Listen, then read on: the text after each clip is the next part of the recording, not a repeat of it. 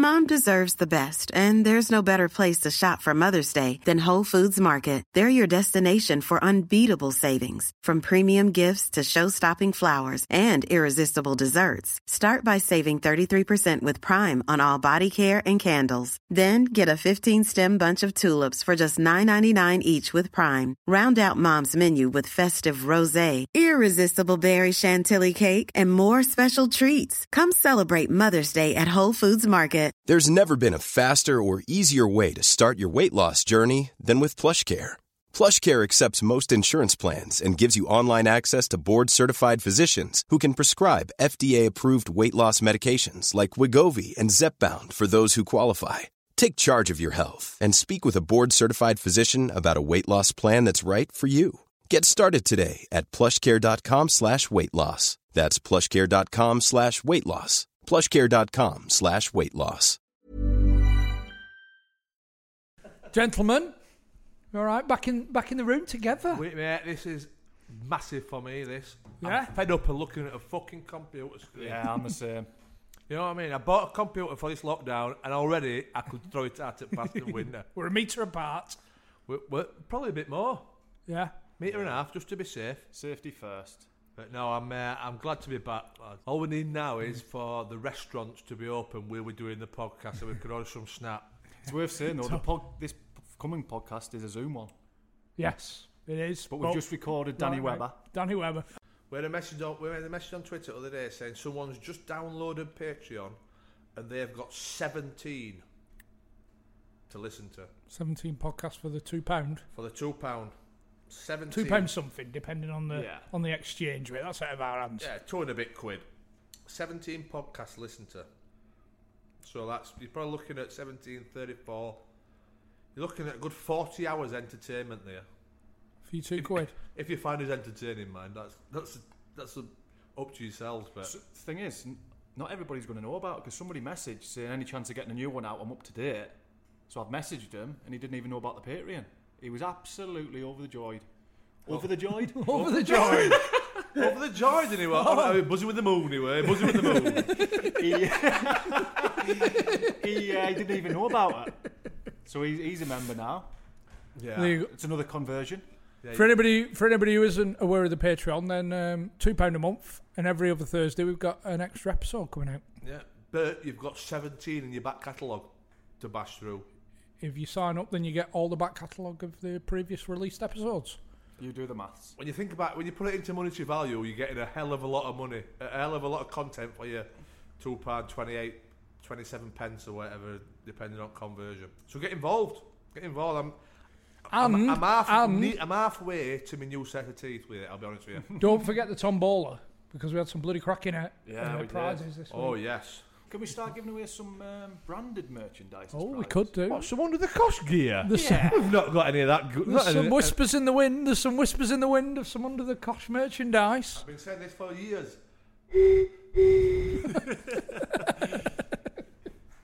yeah. So- some under the cosh merchandise coming. Under the cosh, mer- which will yeah, we can give some away in the next uh, in the next tombola for the Well, tier well, two. Lads. We'll have to give some away because we've printed a thousand and we've fucking no chance of selling them. Supply and demand.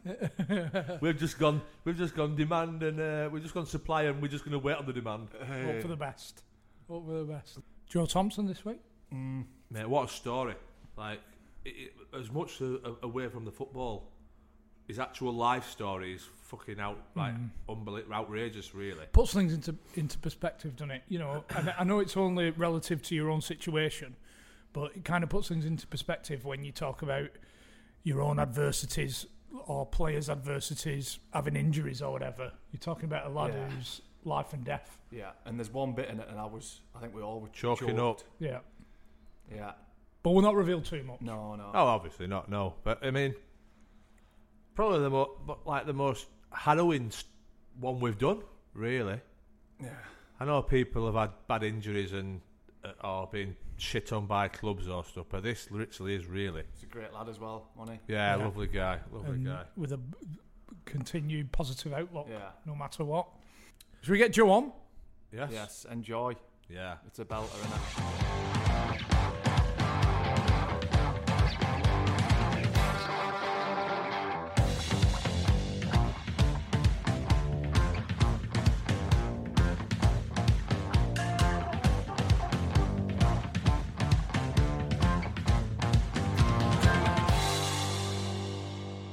Joe Tops, how are you doing? I'm good, thank you. Hello, mate. Thanks, thanks for coming on, Bigham. Thank you very much. No, it's been a long time coming. Thanks for coming on. It's a, an honour. No, it's be my pleasure. I'm sure. You know, I'm missing football. I'm missing having a bit of banter and a bit of crack. So, like I say, I'm here here to have a laugh. The book, the book's out. Yeah, yeah, yeah. The book's out. Dartington Light is doing really well. Um, but on all accounts, you know, a lot of people have had, particularly in these current times, a bit of time to do some reading. Amazing, I suppose. I'll, if I look back now and think when I started 14 years ago, if you tell me I'd be a published author, I would have told you to sling it. But hey ho. It's a bit of a strange experience, isn't it? Talking about yourself and thinking about yourself. Yeah, massively. You know, you have to go to quite a deep place in a way. Mm. There's a lot of conversations that you have with family members that, you know, a lot of us go a lifetime without having. Uh, so, yeah, it was uh, an emotional journey to say the least. Was there much stuff in the book that that was your first time visiting it, so to speak, putting it down on paper? Yeah, when you put it like that, definitely. You know, there's not many people that write down and go back, particularly over some quite traumatic experiences, um, and then start to ask for other people who you know has been involved in the story, their opinions and their emotions. So in a corporate world, they use the word uh, cathartic, and I tend to use the word draining. Um, I'm glad. I'm glad. You, I'm glad you've. Uh, I'm glad you, I'm glad you let us know that big man. Cleared it I was about to Google cathartic then. Yeah. I didn't realise you were at Man U, mate, when you were when you were younger. Yeah, no. So that's where it all started. Um, it's often the case, you know. I think it's been well documented for me. I didn't have the best of upbringings. Um, I wasn't originally born in Manchester. I was born down south, um, and my mum she suffers from mental health issues. Uh, a magical woman, an unbelievable lady, but sometimes life does get on top of her. And at the age of eight, you know, me and my younger brother, to stop us going in for to social services and care, got brought up by my auntie to Rochdale. Um, and within the space of, I'd say, six months, my mum come off the psychiatric ward. She was well. Uh, we started a new life up here. And yeah, Man United came calling. So it's like I had the golden ticket as a kid in a way. Growing up in Bath, you know, everyone I say that, and people have been and visited, like, oh, what a wonderful place. No good if you've got no money, you know, very expensive place. Yeah. Um, and we didn't have a pot to piss in. So for for me, I had to grow up quite soon and quite quickly. And then obviously when I start to understand a little bit about what my mum suffers from, um, I had to become the man of the house. But I always felt with football that, you know, once I got to training, once I crossed the white line for hour and a half, two hours, it was time for me to just do my best to just shut off from what was going on at home. Forget all about it.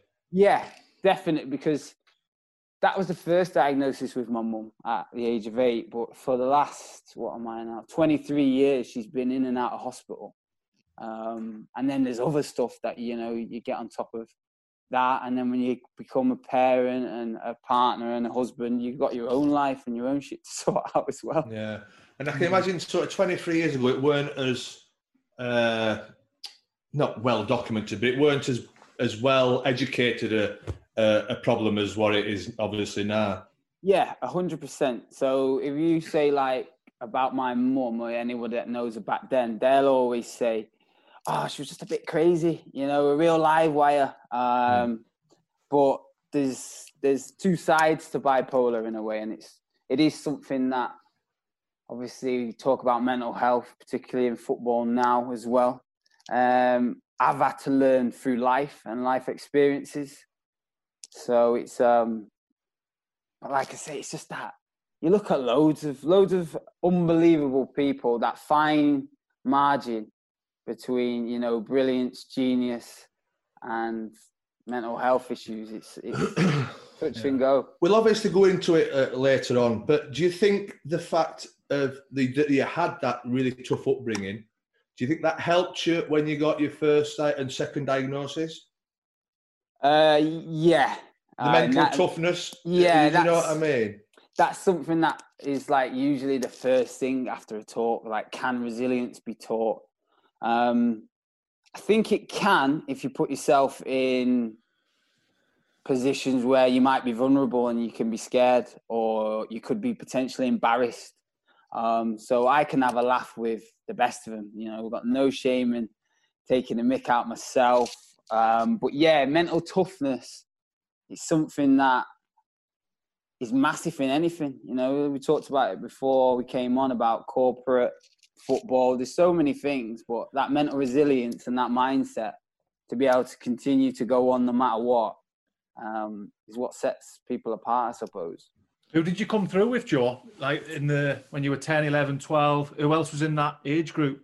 Players wise, there was there's quite a few, and it's only when I look back at my career now. Start at Man United, there's only one way you're going, um, and you tend to like filter down the leagues, but there's loads. So the likes of uh, James Chester's was in my team, Tom Cleverley, Danny Drinkwater, Ben Amos, uh, Danny Simpson was a year older than us. Welbeck was a year younger, and you know when you're playing tournaments and you're always in and around each other. So for me, when I look back at that kind of academy time, learned so much, not just as a player, but also as a man that I've been able to carry forward with me uh, because it was all about standards. You know, you got that class of 92 ahead of you. And it's just natural for you to dream of, you know, aspiring to be like them. I know my mum was really, really um, reluctant to let me sign for him, knowing the likelihood at some point that I was going to get released um, and it was going to be my like first heartbreak. Uh, but yeah, so many wonderful memories. Well, how did it come about? You you leaving, Joe? What was the what was it? Was it a case of you just not quite being at that level? That they want? Um, fundamentally, I have a laugh and a joke now when I go in and speak to some of the coaches. Is it got to that age group, 15, 16, where lads shoot up. Um, a lot of my game was built around athleticism, speed, you know, particularly on the wing. Similar to mine, that Joe. yeah. But this is what I'm saying. There was there was lads with hairs and beards, and it just took over me. It just, they, it just took over. I remember thinking one time in the changing rooms and looking down at my chest and seeing one of the lads. Uh, I'm glad you said your chest then. yeah, Joey, we weren't even there yet, mate. So that's what I mean. It was uh, quite a deflating experience, but training perfectly fine. Then going putting it into match practice, not consistent enough. Um, so physically, I was not developed as well as uh, a lot of them. They even went as far as sending me for a hand scan uh, to project my potential height. Um, and they tell me I'd have been five foot ten. So I go in now six foot one and have a laugh and a joke with them. um, say you got it wrong, but no, it was That and that and guys, that and geezer was shy. He knows, he knows, he knows sending me off to a specialist, charging a fortune. Um, no, but yeah, it's um, something that you have to, you know, learn to accept. It's probably going to happen at some point anyway. It was just a difficult time at the age of like 16, just before my GCSEs. And I've had all these teachers tell me, you know, keep reading the books, make sure you've got a plan B. And it hit me flush in the face. You're always the top boy at school. Everyone wants to say hello to you, see how you've got on and whatnot. And fall from grace. I soon found out who my friends were. Um, Yeah. It felt like the whole corridors changed on me from getting pats on the back, you know, coming back from tournaments away and how have you got on, blah, blah, blah, to, yeah, we told you, less of the cockiness, less of the arrogance. Yeah. You're one of us So- now. So, so we we actually heartbroken. Oh yeah, I didn't tell anybody for weeks. Um, I remember my mates used to knock on. By this time, they know when I'm training, when I'm not training. You know, Tuesday, Thursday, Saturday, Sunday, and and I would literally just tell my mum to say, "Oh, he's got training," or "He's not very well." Um, I was heartbroken. Yeah, no way of getting about it. I was embarrassed You know, a lot of talk now is about identity, and I felt like I've been stripped of mine. Um, it'd always been the tag Joe Thompson, the kid that played for Man U. Um, and yeah, lost, I suppose. Um, I went to various clubs on trial. Nothing was quite good enough. Uh, I've been fortunate enough to be at Man U where they've done the transition from the cliff, all the nostalgia, all the names, to going to shiny, brand new Carrington and pitches immaculate. And I just remember turning up at various clubs thinking, what's the groundsman been playing at here? it's, a, it's a shite. Get that groundsman over here. Somewhere I need along those lines, John, yeah. Particularly as I played on the wing, so I'd always look down the line and I'd thinking to myself, Jesus, he's had a few pints last night when he's gone out and rolled this pitch this morning.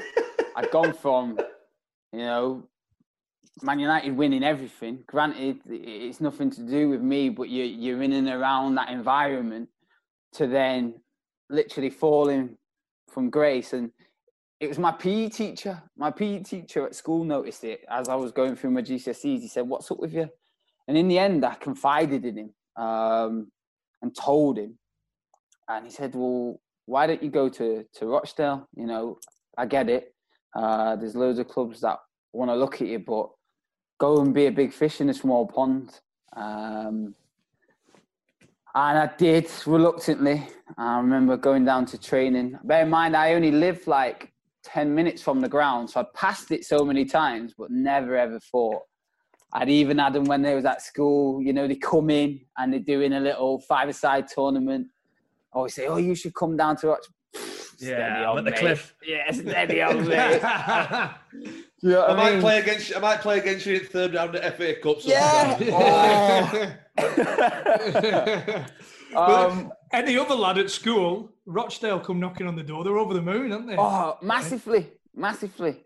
Um, and yeah, I, but I had to realise that this is where I was at, and if Rochdale were willing to give me a chance, I was very, very close to falling out of football, as so many do. So, did you feel then when you when you- when you got in at Rochdale? Were you were you the big fish in the small pond in, in terms of ability? No, not at all. So again, a quick learning curve. Um, obviously, like I said, physically, I within the space of I signed for them YTS, and this is the first time I met Keith Hill, um, and he was manager of the 16s going into the youth team. And even when I first met Keith, the first time I went down to training, I had my little cubic zirconian earrings in and he just went, "Fucking take them out." Um, Whoa, nice to meet you, mate. Um, he's like, uh, he's like, it's not Man U now. I was like, yeah, I can see that. Um, and it was like, right. And then once Steve Parkin was manager of the first team, yeah, uh, he, he'd obviously got wind and wanted to have a little look as well. So I went off with the um, the reserves and with the first team, but soon realised, you know, ability-wise, there was the likes of Paddy McCourt, um, Grant Holt, Ricky Lambert. Um, so you know then straight away, lads in you know throughout the league have got bags of ability, but I would think the difference really is up here, mindset and being able to consistently do it, and a bit of luck. So yeah, it was get to grips with this and get down to hard work. You, what are you, 16? 17, yeah, 16, 17, 17. yeah, yeah. So still, I mean, you're getting there and being chucked into like first team training. You Yeah. wouldn't have been doing that at Man United, would you? No, and this was the this was the conversation that I'd had with you know my mum and various other people. Like, go and take that opportunity. They've said to you they want to fast track you into the the first team, um, but yeah, realize straight away that this is men's football. But I just used to love the first team environment. I used to love the stories. I used to love the boot room was situated in between our changing rooms and the first team. And I was constantly buffing boots just to get a little ear into the stories. I'm thinking, no way, that can't happen. Um, but yeah, soon pans out 13, 14 years later. a lot of those stories are true. How did you find Steve Parkin? Uh, honest, loved him. Like you say, I just like someone to say how it is. Uh, I know there's a talk about man management, and there's a way to manage certain players and a way to manage, you know, others. But yeah, him and uh, Tony Ford were really good for me. Um, I remember anytime I did something, he'd just go, "Stop! Stop! Stop!" I don't want to say that. I want you to put it in there, Joe. I like, and then he'd do his little demo, shimmy off, uh, and say, "That's what I want." And I just remember thinking, well, you know, at least he's giving me the time of day to to coach me. He's not ignoring me. Um, so yeah, was that when he? What was that when? Had he already been at Barnsley and come back?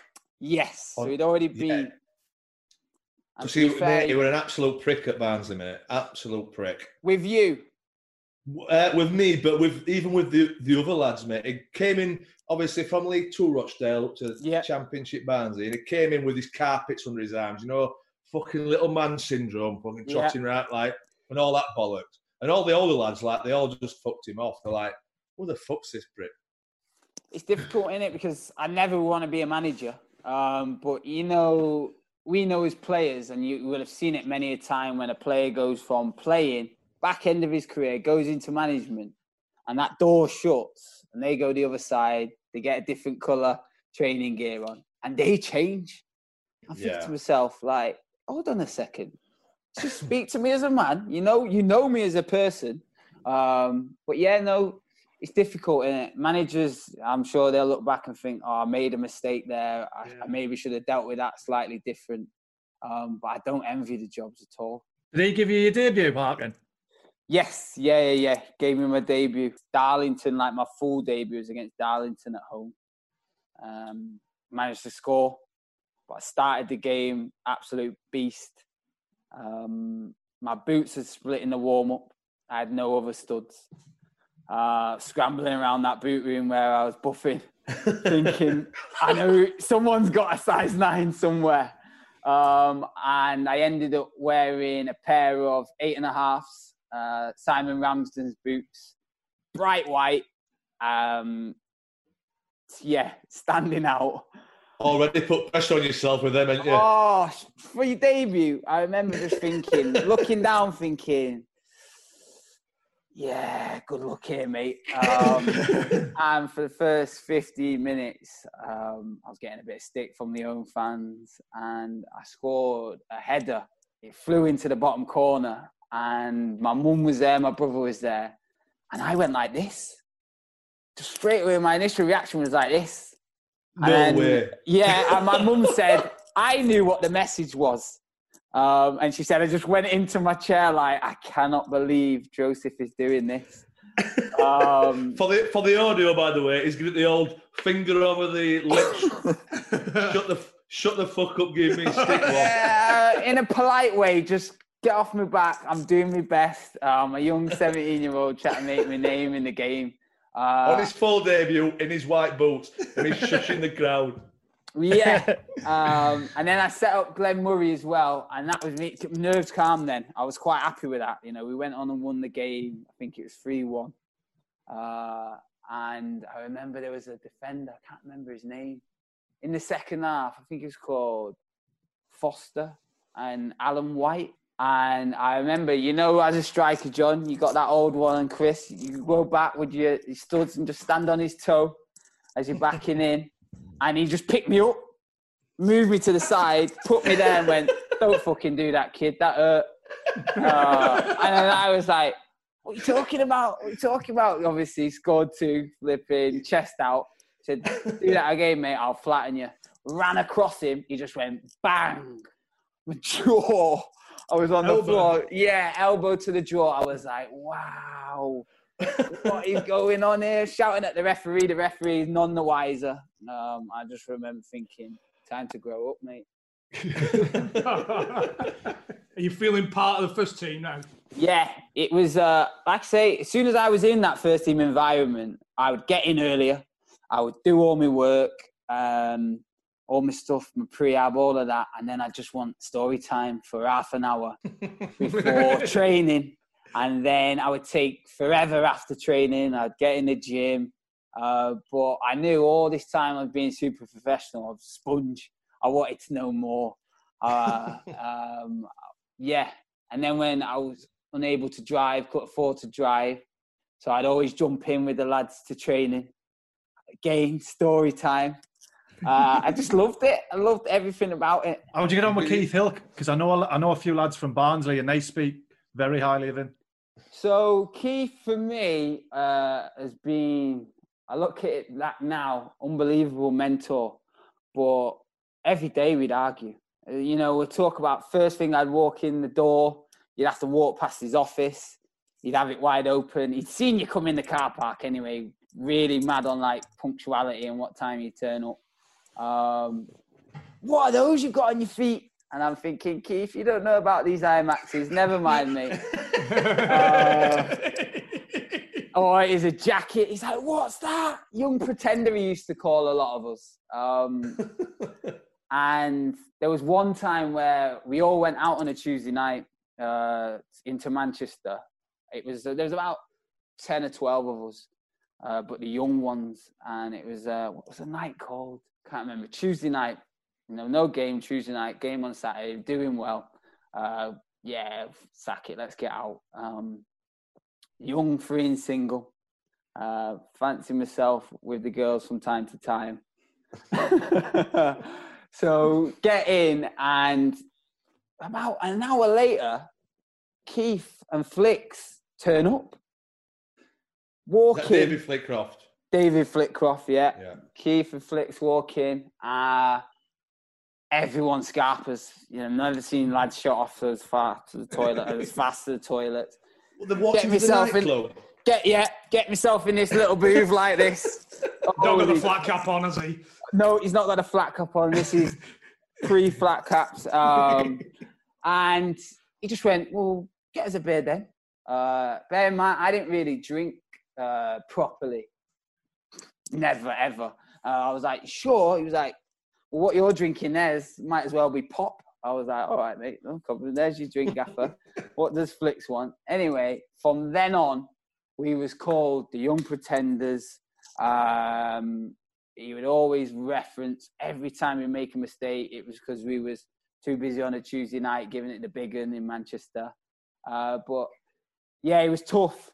He was a tough taskmaster to say the least. Um, and he always, always wanted to have a little dig at me. But I think that's great for him. Then that that's premeditated, and he's found out where you're all going, and he's Yeah. like that to to Flitcroft. "Come- Right, come on, we'll show Wow, this is it. Still wanted to know who the snitch was after that, but you know, never mind. We thought we had it all under wraps. Waltzing in like Travolta. Yeah, that was it. And then I know pre after that, he would come say we were training on a Wednesday. He would come in and go, "None of you were out last night." I was like, "What are you talking about?" He was like, "I drove into Manchester. I dipped my head in. I did a little once round, and none of you were there." Thinking, what is going on here? He got nothing better to do than drive into Manchester on a Tuesday night. Well, you said oh, you got promoted. He, he left. Was it the end of the next season? Yeah, so we fell short twice. You know, we got beat off a good Stockport team at Wembley. Um, he left me out of that squad on that day, It's devastated.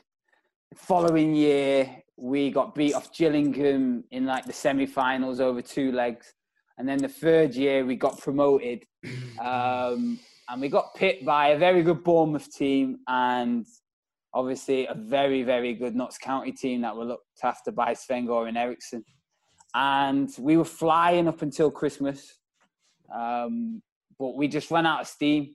Yeah, unbelievable times. We managed to nip to Marbella during Standard.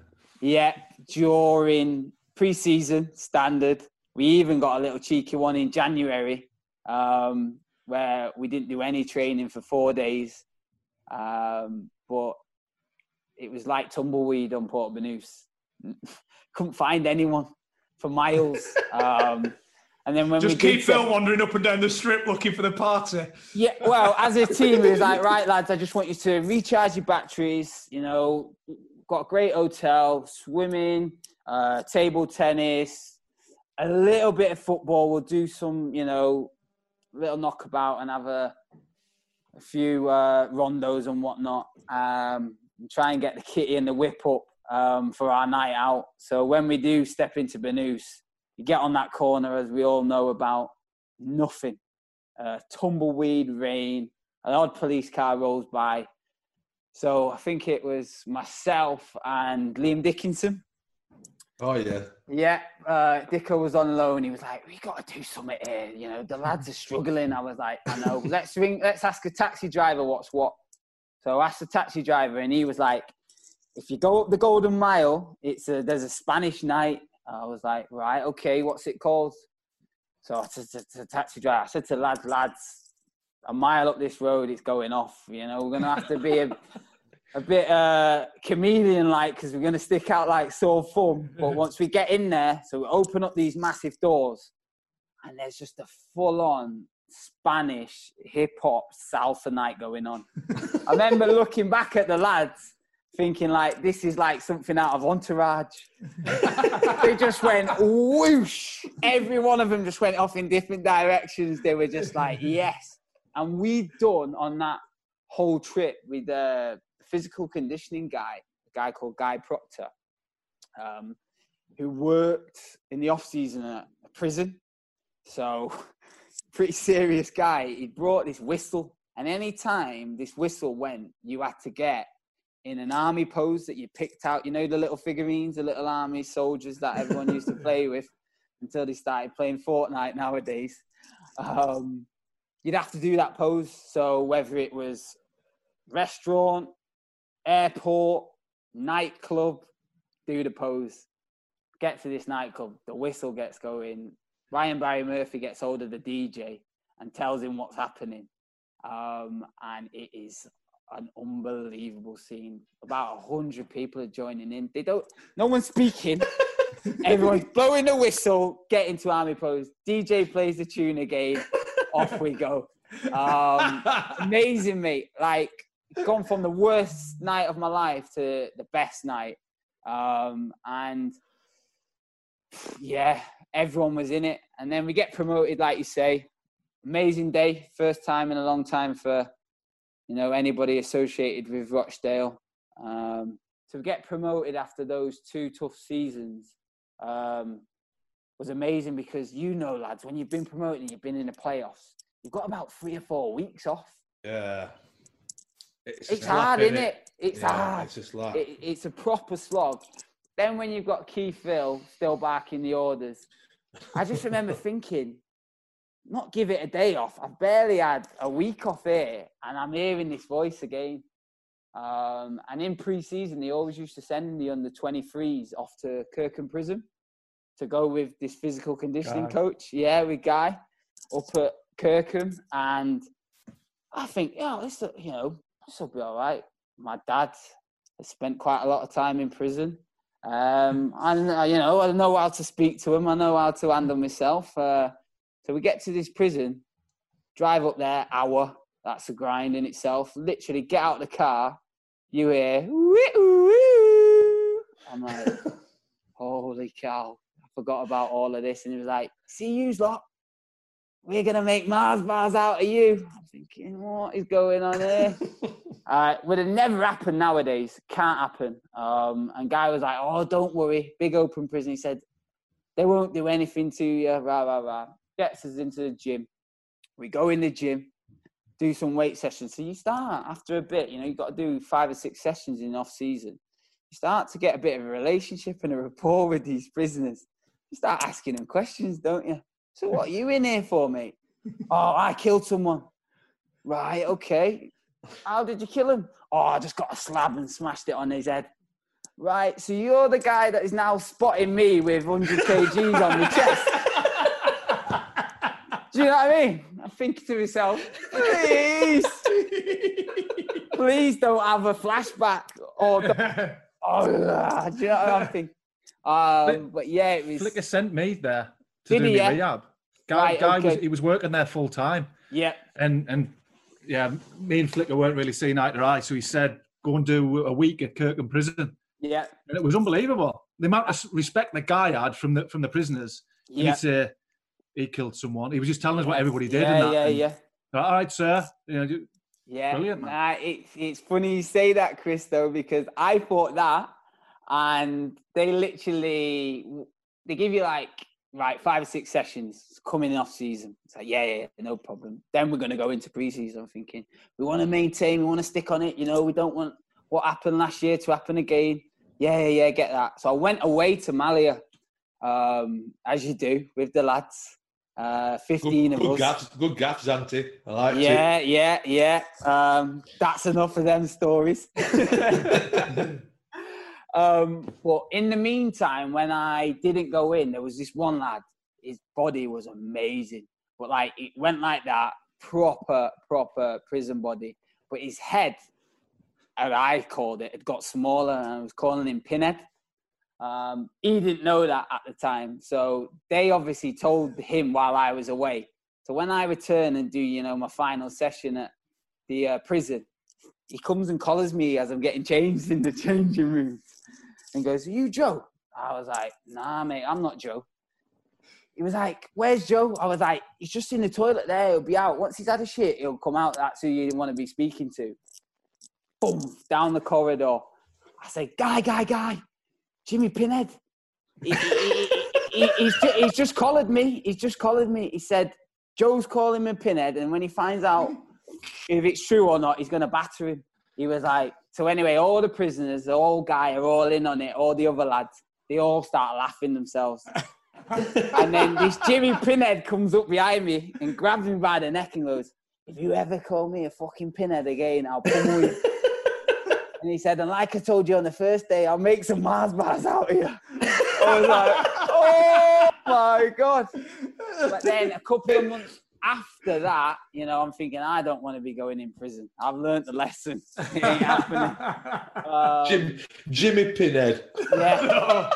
He was called Jimmy, and his head had got smaller, but it was because his body was just like massive. Um, and then I was sat in a Nando's in Cheetham Hill, just outside of Manchester, with my missus. Uh, this is like about a year on, and comes up to me this guy, big, massive mixed race guy. I was like, he was like, I know you, don't And I'm thinking, I know exactly where I know you from. And I thought to myself, well, I didn't call you anything. I didn't do anything wrong. Um, he was like, you see that guy Proctor? I was like, yeah, yeah, yeah. He said, do you know him? I was like, nah, I don't like him at all, mate. He's an idiot. He was like, yeah, that's what I thought. He's a right dickhead. Um, tell him if I see him on the road, I'm going to batter him. I was like, oh, right, okay. Bear in mind, Guy's in at Rochdale now. So I go in the next day and go, whoa, Guy, remember this lad? He was like, I do, I do. Not a fan of you, mate. So I had to tell him though. I told him there and then. I said, you know, Guy's a decent guy, you know. He's like, did you fuck? I was like, you're right, mate. I didn't. I didn't. I, Guy. I, I, I hung you out to dry. Yeah, I didn't. But I'm just letting you know if he finds you or he sees you, have your wits about you.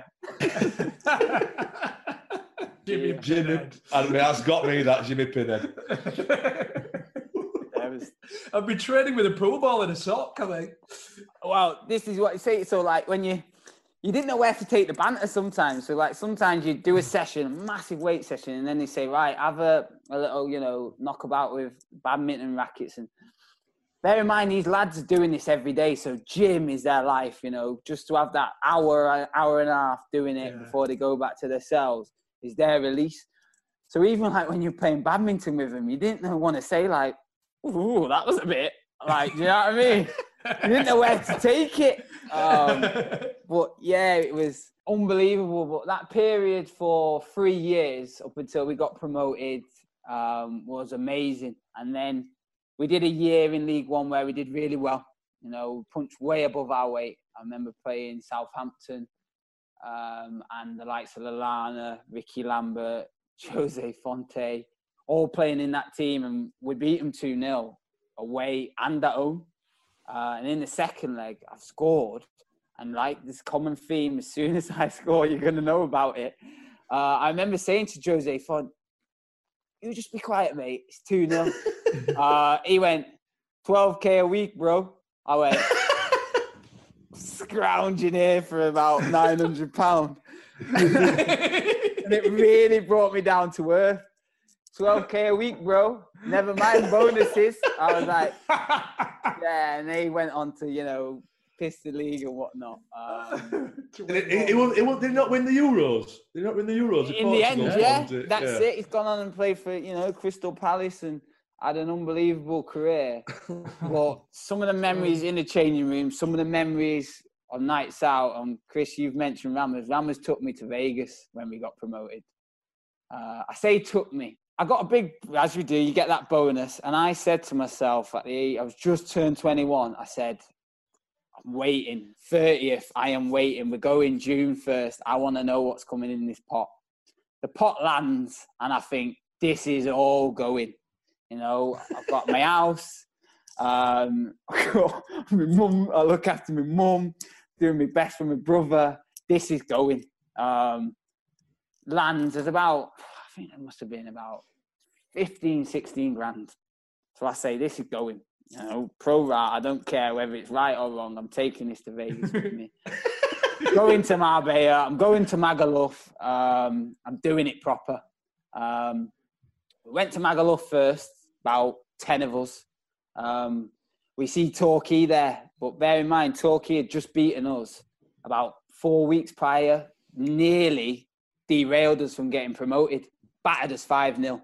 Torquay away, baking hot, got Guy Branston at the back uh, saying to me, if you run down that channel, JT, I'm going to volley you. Yeah, yeah, all right, guy. Ran down the channel, boom. I was into about Rose Zeddle. Um, he said, I told you, I told you. So anyway, we go, we're promoted, we're giving it the big I am. Get see Torquay there for about three or four days. You know how it is. Daiquiri's bar, going back and forth, giving it a bit of banter.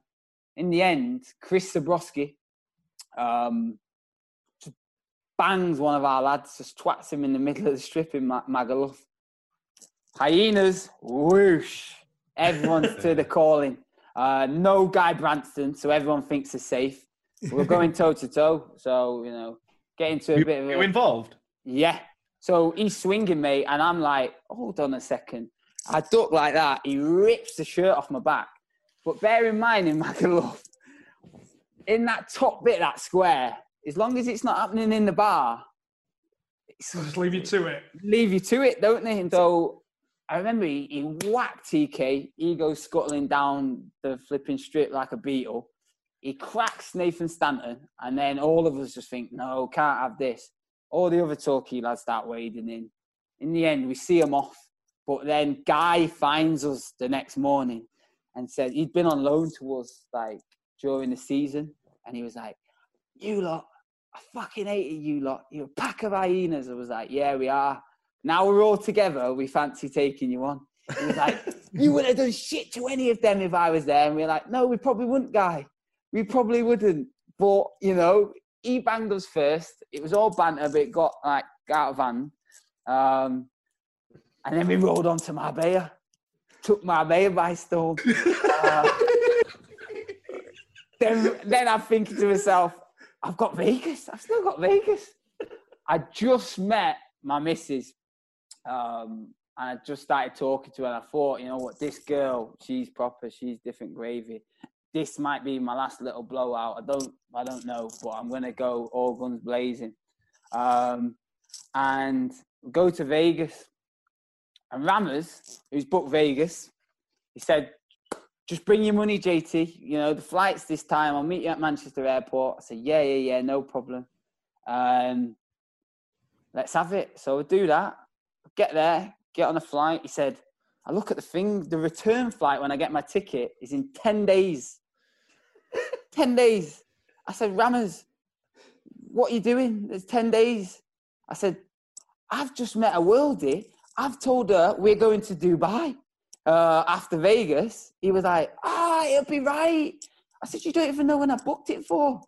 He was like, ah, don't worry about it. She might not even be the one. I was like, well, we'll see anyway. So get to Vegas, land, get in the limousine. Where do you want to stay, lads? I said, Rammers, what are you talking about? I said, you said you booked everything. There's five of us. He was like, oh, no, no, no, no. I just thought we'd get on the strip and pick an hotel. So we literally stood at the end of the strip of Vegas near the Stratosphere, and he goes, "Which one do you want, lads?" I was like, "You're joking." He was like, "Nah, nah, I'm not." So we get to MGM, Luxor. We got for the first hour and a half. We're going round, going, "Oh, that's too expensive." Oh no, no. we end up at something like Hotel Tropicana or something like this, the, the golden nugget. where drinks are free. Um, and and then I start, he starts ringing up like the pro- pro- promoters and t- starts telling me prices of the tables. And, you know, with Vegas, it doesn't really matter if there's three of yous or 15 of yous, the price is the price. But there's only five of us, so I just look at the slot machines and all the uh, tables and the roulette and think, look at my little Thomas Cook pouch down here and think, this ain't gonna last me too long. so within half an hour, while they're booking the hotel room, I've lost a thousand pounds trying to double my money on roulette. And I'm thinking, this is going to be a rocky road. Within five days, we're on the phone calls to American Airlines saying, get us out of here as soon as possible. Um, because Ten days. I think ten days is actually unachievable in Vegas. unachievable. Suicidal. unachievable. And in those five days, you've got Rammers goes missing for two days. Um, I don't see him. He, he got a he got a lobster um, from you know walking past like a restaurant. Isa there just stuck it in his top pocket, walking around with this lobster in his blazer, um, going, yeah, yeah, save me sixty quid already. So he goes missing for two days, and then we're walking around uh, the MGM, and you can hear this Sunderland accent, and then we're like, "That's Rammers. Where is he?" You can hear, "Why, aye, man, go on, give me more, hit me, hit me." I'm thinking he's somewhere in this vicinity. We get to Rammers, find him. He's with this American guy. He was like, "This guy is my new best mate. You lot can fire off." He was like, "What are you talking about? We've been searching for you for two days." uh, he go, he's still got the lobster in the pocket. Telling you, he stinks. He's not changed his clothes. He stinks. He goes, and then you see his pot on the table. He must have about 20k. And I know that he didn't have 20k when he started, wherever he went. And he was like, Look at me, I'm living like a king. He's on blackjack. Um, and he goes, This guy here, every time I've gone bust, he just give me more money. And he said, This is my last pot. He's got to get off. So I said, Yeah, it is your last pot. So anyway, he- puts his money down, puts a massive whack down, and he's waiting for it. Blackjack comes down. Uh, Ace comes down. He goes, Yes! Why I go on, Sunderland? Why I? I'm thinking, right, we got to take here now. We got to take him out of the way. Um, he's got about 25 grand, and he just goes, Right, lads, we are going to live like kings tonight. We ended up on a table next to um, New York. It was New York Jets and what's the baseball team? Yankees. the Yankees. Right, numbnuts, dumber and dumber, and me sat in a table in the VIP with all these lot thinking we're giving it big spud. He's still got Sebastian in his pocket. Yeah, he's still got the crab there, mate. I'm telling you, like it was. It's the first time I really drank as well. Um, I remember an old lady put me put me to bed pretty much. She put me in the lift and said, "You've got to go to bed." Uh, I didn't know what time it was, day, what day it was. Um, and I come home and I've obviously come down off it as you do. That flight back. That worst flight the worst ten hours of your life, innit? I, if it wasn't for when I returned from my stag do, it's it's it just cripples. You've done it. Yeah. It Then you get then you, then you have three days where you feel like absolute death, yeah, and then the fourth day you're thinking, "Fucking, I wish I were back there. yeah. I wish I were back." Well, that is it. That is it in a nutshell. Like you, you start to evaluate your life, don't you? Thinking, how can I potentially move out there? How, what business venture can I do to find myself in Vegas or in and around Vegas where I can just jump on a flight or get a drive? down to Vegas. But um, Darel Russell did it. Darel Russell bought a house over there. You know, ex Yeah. Stoke Norwich. yeah, yeah, he yeah. lives out there. Unbelievable. About ten minutes from the strip. Thing is, he don't Hats even drink. to him. He don't even drink though, Rusty, does he? That's the way. No. It's, it's, a, it's a waste, an absolute waste. He don't drink. You probably wouldn't know after a while, though, would you? Because it's like call it Sin City, don't they? Um, and either makes you or breaks you. I know that. How are you then getting into pre-season after your summer of debauchery?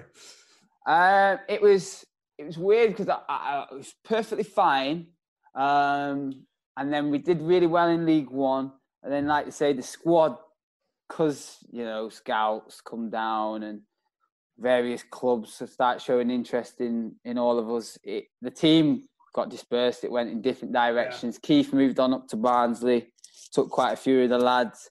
Did you get? By the way, did you get to? Did you get to Dubai with your? your Yeah, missus yeah, that yeah. summer? Fairy tale now, 10, 11 years on. I made you a were right then. Yeah, I was right. Uh, not right on everything, like, but yeah.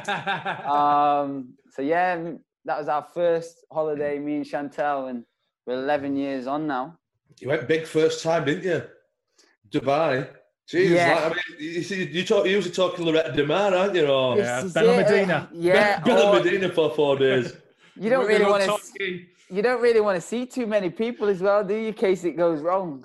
Um, but yeah, it, uh, I went big and it kind of paid off. I think probably inspired by Vegas. Go big Yeah. or go home. Who got the job after Keith Hill then? Um, Chris Beech took hold of it for a little bit, um, and Steve Ayres, Steve Ayres took hold of it. Um, and it's probably a bit too soon. He'd been academy manager at Man City, so he brought like the likes of Micah Richards through. So he he'd done really well. He had your Stephen Ireland at some point as well, but he found it quite difficult to adjust to first team football and talking to you know men instead of kids because I remember always thinking when someone answered him back, he would always kind of shy away from the argument. Um, and you know how it is. So When did you see that little bit of weakness? mate, that- yeah, yeah, it's- yeah. It is. It's that. Ah, well, I think I can. I can chip away at him. Um, so he wasn't there for too long. Um, it was difficult for him. And then I then moved that following summer. Got a move to Tranmere, Ronnie Moore. Ronnie Moore. Um, So I- they- was that a bit, was that a good move for you then, in terms of? it wasn't a good move. It was. It was. They were a league above, fighting like trying to get in the championship, and you know you get sold the dream. This is what we want to do. This is where we see you playing. Blah blah blah. And I bought into it. I knew within the space of a week that I maybe made the wrong decision or made it too soon. I had a little girl on the way. I had Lula on the way. So those responsibilities of fatherhood, you just don't know what's coming, do you? And I maybe made that move for financial reasons. Um, but I knew straight away when I went into that changing room, it was quite a lot of big egos um, and big characters. And even when I sat down with Ronnie on the day I signed, I remember saying to him, like, so where do you see me playing, Gaffer? Say on the right or the left, you know, sometimes through the middle. Um, and he had his team up on the board, and I said, like, I've met everyone, and where's Ian Goodison? Uh, oh, Goody's in Jamaica. Bear in mind, this is kind of during pre-season. I thought, what do you mean Goody's in Jamaica? He's like, oh, it's Jamaican Independence Day. He's never back before then. Uh, and I remember thinking, you, you what? Um, and then Goody came. He never trained. He was always available to play if called upon. Um, Oh, the centre half with the dreads. yeah, Mate, So I had, a, do- fu- had a, I had a right fucking do with him once. Yeah, like. you, were a bit. You were a nasty bastard, weren't you? Like, yeah, yeah, yeah. like an off the ball nasty bastard though.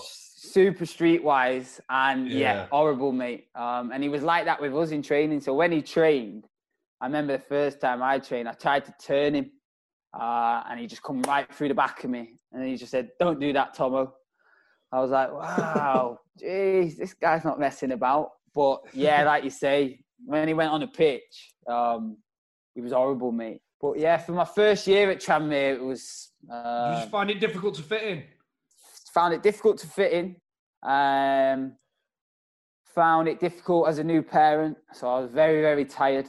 Um, that travel as well, I thought it was a bit closer, um, but it was a good hour and 20 for me. Um, and that messed me up because I started to have problems with my hamstrings and uh, too much driving. You know how it is, the pressure. Got to be back home. There was no chance I was going to stay there with a newborn at home, trying to help out as much as possible. So yeah, difficult to fit in. So it was uh, first year was quite difficult, but then when I went into that second season, I wanted to prove, you know, my worth. I wanted to show the fans. I didn't. I thought they'd seen fits and starts, little uh, bits of what I can do, and you know, the fans on the Wirral they love their football. They know their football as well, um, and they're coming their droves uh, to watch Tranmere because they're kind of seen as the smaller club to the Liverpool and the Everton, and um, It's like yeah, their own community, innit? it is. Like the it is. the Wirral's, their own community away from yeah, that Liverpool. Yeah, we're, yeah. Don't tarnish us with the same. Um, so yeah, it was second season. I I remember I went away for a week and then I was just in the gym. Uh, I started battering it and wanted to prove a point. But I'm right in saying that obviously your your first diagnosis comes in 2013. Yeah, Now, you you're talking about being tired and new dad and everything. Uh, Sure, I'm imagining there's a there's a build up of of that diagnosis yeah, coming to a head that is a, playing a big part of you being tired and not feeling yourself. yeah. Um, and it was only so it was October twenty third, two thousand thirteen. Is that your second season? Sorry, Joe. Going into Or- the second season, yeah. So playing, flying, man of the matches, teams watching me, bang, all come crashing down within the space of a week. Um, some lumps popped up in the left hand side of my neck. And like I say, I was feeling very tired, but I was just putting that down to training and new dad. Uh, the club doctor, credit to him, sent me off for a biopsy straight away to find out what these lumps were in my lymph nodes. And within the space of four days, sat across the desk from a specialist with my wife and my little girl in the pram. And yeah, he just told me I'd got cancer. And I was 23 now. Um, so within two weeks, literally my life just got flipped upside down. So what, like, do you know in that in that four day period from getting the, the biopsy to, your results, Yeah. what are you thinking? Nah, it can't be that. I'm only 23. Surely Yeah. it can't be that. That's it, John. And you think as a footballer as well, young, fit, healthy, pride myself on being a good person. Not me. Um, they mentioned it in conversations, but I thought it was glandular fever. Um, but then once the doctor told me that and told me the symptoms and certain things that come with cancer, I was ticking every box. And then he said, you know, you've had it for possibly two to three years. So I was like, wow. Um, no wonder it felt like I was playing on the travelator at times. Um, so it was uh, really tough to get my head around. And then, you know, my wife burst into tears. I burst into tears. Uh, I remember then looking at my little girl, and you know, parents, you do. I saw all the little moments that I could potentially miss. So it was like bangs, like seeing her, you know, get her GCSEs, getting her a first car, buying her a first house, um, wedding, or you know, grandkids, and and then I just remember coming back into the room, and stupidly and naively for me, I, I said, "So all right, what's the script? You know, you've told me that." Trying to be the big I am again in front of my missus and trying to look like the, the rock of the the family. I said, "So I'll be back in what tell me the treatment. He said, You've got to do 12 rounds of chemotherapy every two weeks for six months. I said, Right, okay, no problem. Didn't have a clue what was come with chemotherapy. Um, you're going to have it on a young oncology unit at the Christie's over in Manchester. Um, uh, and I said, So I'll be back then. Uh, April, I'll be back. I'll get the back end of the, the footy season. I'll be back out there. Um, and then he just said, No, young man you need to realize that your career is finished and that if you don't do something sooner rather than later, you know, your life might be over because I was at stage 4S, so the stage of the actual Hodgkin's lymphoma, uh, the cancer of my immune system, was very, very far um, and was showing, you know, serious signs of being quite aggressive. So even though you'd had that initial, you'd, you'd taken on board the bigger picture, Yeah, your initial defense mechanism was just to go back to football. yeah. It's everything I've always known. It's normal. Um, it's it's like I say, it's where I run to escape um, through you know past. Uh, it's normal, like Chris says there. I just know for ninety minutes when I cross that white line, I do my best to block out everything. Uh, it gives me something that I can, you know, distract me in a way. And when he told me I'd have it for three years, I was just like, oh, from the age of 20, um, you know, I've dreamt of getting up these leagues and playing as high as possible. And for three years, I've had something fundamentally, really seriously wrong with my body. So it was just like, wow. Um, Did you? Did you? Do you know when he told you the news of right? You've you've got cancer. You've got that shock, yeah, and then obviously not long after he then told you that your football career is over. yeah. So which which one? I just if you- I thought, I just thought, what do I have now? yeah, which one? Which one scared you most? That, Uh, do you know? Do you understand what I mean? yeah, you, no. It's like it's like a it's like a double whammy in it. But right, you've got you've got cancer. Right. Well, I can get over that, but I don't mean that in a flippant way. You know what I mean? no, yeah, you- yeah. I'm going to deal I- with that. I can yeah, get over with cancer, but then I'll not be able to play football as well. yeah. Must have been like fucking Jesus Christ. That's like that's like fucking a double whammy. Yeah, and it was because I come from nothing, and I just thought, oh wow, I have nothing. And then I look left and right, and I've got people that I need to provide for and look after. So I was fortunate in a way that I had another season at Tranmere, but that was chalked off now. So I remember when I told them, and I told uh, the owners at the time. I say at the time because it's all changed now. And I told Ronnie Moore when I rang Ronnie uh, and I told him what the doctors had said. He was like, "Well, you know, if you need a little bit of Ronnie love, you know where I'm at." and I remember, I remember thinking, "Fucking hell, Ron, I need a little bit more than Ronnie love at this moment in time." it's, lo- it's lovely offer, Ron, but I'm going to need a little bit more, mate. Yeah, but it, it's that whole football mentality, isn't it? Like, Yeah. we'll Yeah. we'll get past that. You know, we'll just get on with that. That's what we do.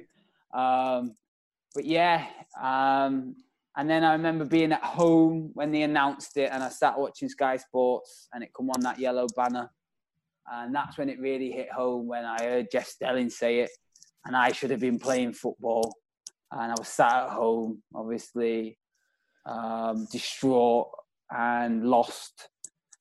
And you have to have a little bit of a period before you actually start the treatment. Well, I did that that time, and that's the worst period. That wait and see. You feel like you're sitting duck being shot at with with no armory or no shield in a way, and you're just waiting to start the treatment. And that anxiety is um, is hell. Why, How did, did- how why did would you you, why would you have to have that period? Sorry, Brownie. Why would- why do you have to have that period? Could would you not For just more like- tests. Right. Uh, for more tests, more scans. Um, yeah, and you know, handover is something that I think now will be, particularly in this current time now, anybody that's struggling with you know cancer or going through treatment with everything that's going on now, that anxiety must be oh, unbearable because the nurses and the doctors are doing everything they can and as quick as they can but at the end of the day, so many people are struggling. So it's just all hands on deck, all hands to the pump. And it's been amazing to see everyone applauding the NHS and the NHS getting the recognition. Um, and then when I spoke to Tranmere and told them, I said to him, I'm going to go down the NHS route, but just remember, I could have gone private, and it would have cost the club a fortune. Blah blah blah blah blah. Um, and then once I get over the treatment after six months um, of, it was tough, but physically I dealt with it quite well. Um, I'd go in on a Monday and have treatment, and if I could go home on the Tuesday or the Monday evening, um, once the chemotherapy had finished, I would do. But the one thing I really struggled with was the the mentality side of it and the mindset because I was on a young oncology unit, so sometimes I'd be sat on a ward across from a six, seven year old kid. Um, and yeah, it just, as a parent as well, I felt like I could empathize and sympathize with the parents because they would swap with that child in a heartbeat. Um, and the kids knew my story. They knew a little bit about it because it had been in, you know, documented and in the papers. And I'd always go in trying to be the flag bearer and the beacon of hope.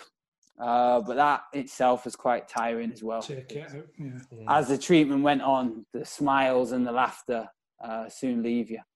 How did you overcome that? Then fears of the treatment, the side effects of the treatment, and the possibility of of dying.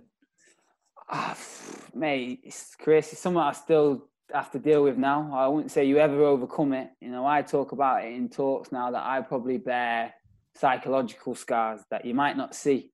Um, but there's a lot of things that I've seen and I've been through um, that, you know, have shaped me. I try not to let it define me. Try not to give it too much energy. Um, and I'll always say like laughter, who you surround yourself with, um, what you watch, um, and trying to be, you know, live a positive life as possible. Nutrition um, and food and what you eat helps you massively. So how, were, how did you miss it? How were you missus? Um, Was I she- go and do talks, and you know, I'll go and be the inspiration to a room full of people, a conference, whatever. Mrs. is a soldier, mate. You know, I owe her my life. No getting away from that, um, because she looked after the house, she looked after me, she looked after my little girl. Um, and I often say the one that suffers the most is the one that's closest. So she watched it all. She was at every appointment. Every time I'd have chemotherapy, she would be with me or my mum or my brother, whoever. She was, yeah, she was just, she went through it all apart from feeling the actual side effects. Hmm. How did you deal with support, Nick? I just because I think being in that situation, obviously, it's a very personal thing, and everybody deals with things in different ways. And you had the, all the support behind you, the fans, and but I can imagine sometimes you just want to be away from it. And it, obviously, from an outside perspective, everybody wants to support you, but Amazing. Yeah, yeah, yeah. off sometimes. Yeah, so in the middle of the treatment, I went to uh, I went to a Tranmere game. They were playing Preston at Deepdale, and it was the first time they did the minutes applause for, on the seventh minute, number seven. And I remember it being overwhelming and started crying. I didn't make a hoo ha that I was at the game and I was going to be there. Um, and I remember the whole stadium clapping. Uh, I remember crying, and that's when I thought this is going to be quite overwhelming because you've been brave and you've been courageous, you know, to speak up and talk about your problems. Uh, and it's out there in the open. And the footballing world has, you know, really rallied round. And the phone calls from your Paul Scholeses, your Brian Robsons, you know, real class acts that have played high up in, you know, the game was amazing. But then sometimes, like you say, there was times where I just wanted to shut off and hide Finding away. you. And yeah, um, so it was. I'm forever grateful for the support, um, and it was amazing because I always think going to war here with cancer, with an absolute army behind me, um, and yeah, it was unbelievable that feeling, but it also came with quite a lot of pressure. Thought I've got to get through it. I've got. I've just shown everyone. I'm documenting. it, I'm talking about it. I've got to get through it.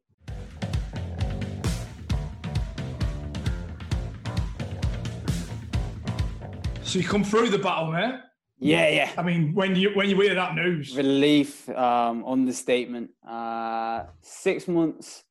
Um, I remember thinking 12 rounds like a boxing match, and the last one, it's knockout, who wins? Um, and when the doctor told me that, I thought, yes, uh, finally get my life back on track. Um, my wife was there again, so you know, I could see the relief on her face, and yeah, get back to playing football. Was it still a priority, Joe? Was It football wa- still a priority? Well, once I'd got that sorted, yeah, it was. Um, I didn't have anything else. It's like with my missus, because she Lula was only one, she wasn't working. So I just thought I have to get myself back to work as soon as possible. Um, and I remember within a week of being told I was in remission, I then got the P45 through the door, Tranmere. Wow. Oh, yeah. Uh, That's not that's not Ronnie Love, is it? that one, Ronnie Love. Ronnie had been sacked by this time, and that's why I said previous owners to the ones now because that spoke volumes for me. Um, and I had, I didn't say anything initially, and then I told people that I was in remission, and I had all the, you know, the Tranmere fans who had been unbelievable and supported me were saying, "Well, when are you back training?" And I think I put out a tweet saying something like, "You can't sign a line that's not there." And I didn't really want to get too much into it, but I'd obviously just received this P45 and not been told anything off anybody. Um, I thought I'd go in and do three months rehabilitation and we'll see how we get on. Um, But I saw the ruthless side of football. You know, I was getting paid good money at that time at Tranmere. And for that second season, I'd not really played at all. Not really your fault though, was it?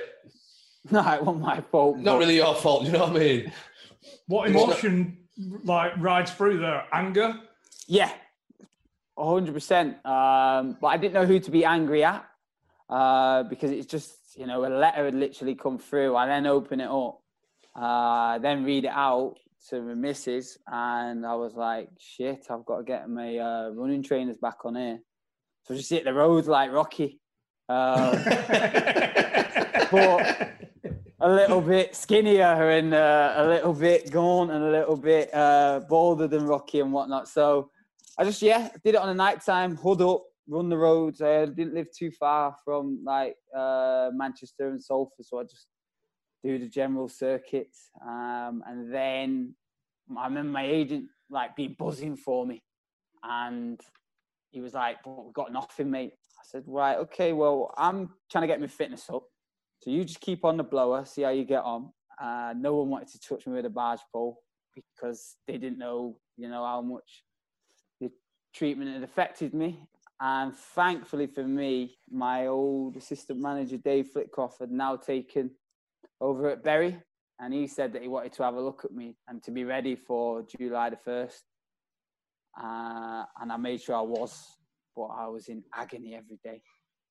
Don't lose faith in humanity at that point. Cold world, in it? At times, you look at like everything that's going on now. Um, I wouldn't say lose Especially the faith. football world as well. The football Oh. world's even worse than Yeah, it's hard in it because I'll always say don't let the negative define. You know, if you want to find positives, they're there. But at that time, that was a kick in the balls Awful. massively. Yeah, What were you in agony through?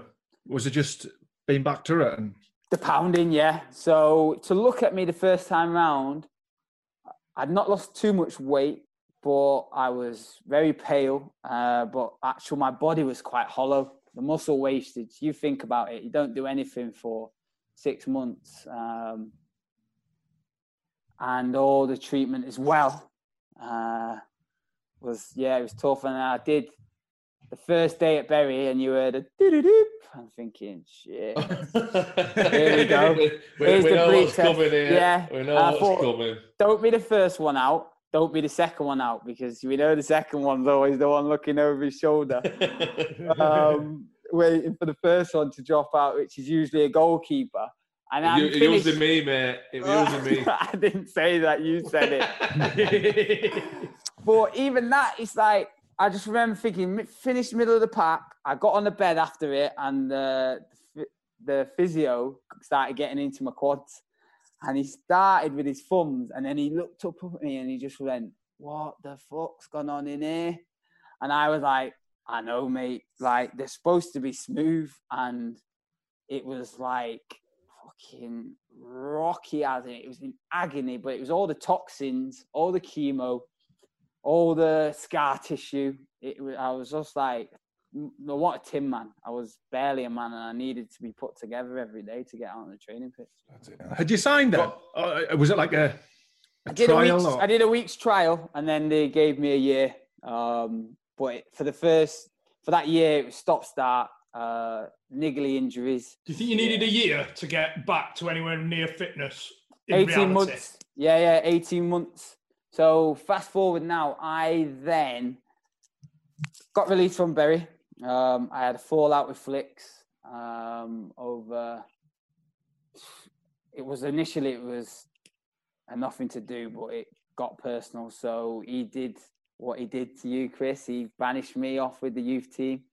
Uh, it didn't bother me, you know. I didn't mind being in around the kids, trying to help them and he made me do some awful sessions at ridiculous times. But I was 15 minutes away from the ground, um, you know, trying to squeeze you out, which happens all the time. Mom deserves the best, and there's no better place to shop for Mother's Day than Whole Foods Market. They're your destination for unbeatable savings, from premium gifts to show-stopping flowers and irresistible desserts. Start by saving 33% with Prime on all body care and candles. Then get a 15-stem bunch of tulips for just $9.99 each with Prime. Round out Mom's menu with festive rosé, irresistible berry chantilly cake, and more special treats. Come celebrate Mother's Day at Whole Foods Market. So I then found myself, I had nothing to gain, but this time I'd, we'd set up a business um, in the beauty industry and in salons. So money this time wasn't really a concern, but I still wanted to play football. I didn't think, you know, I'd given everything. And I remember playing five-a-side tournaments with my mates. And bear in mind, when we play five-a-side up in Manchester, you get the likes of your Micah Richards, your Ravel Morrisons, uh, your Danny Simpsons. It's, it's a good standard. lads Is that GGB thing? Is it the GGB? Yeah, in the soccer dome. It's a good standards where lads have gone on and won proper trophies. I never even Um, got called up for that, me. never even got a game. You made me live a bit too far, that's all. Um, Right. That's what I keep telling myself. it's uh, a good standard. So I played five aside, and then I got a phone call off Keith Curle, who was manager up at Carlisle, and he said, "Do you fancy coming up to Carlisle?" I was like, "When you thinking?"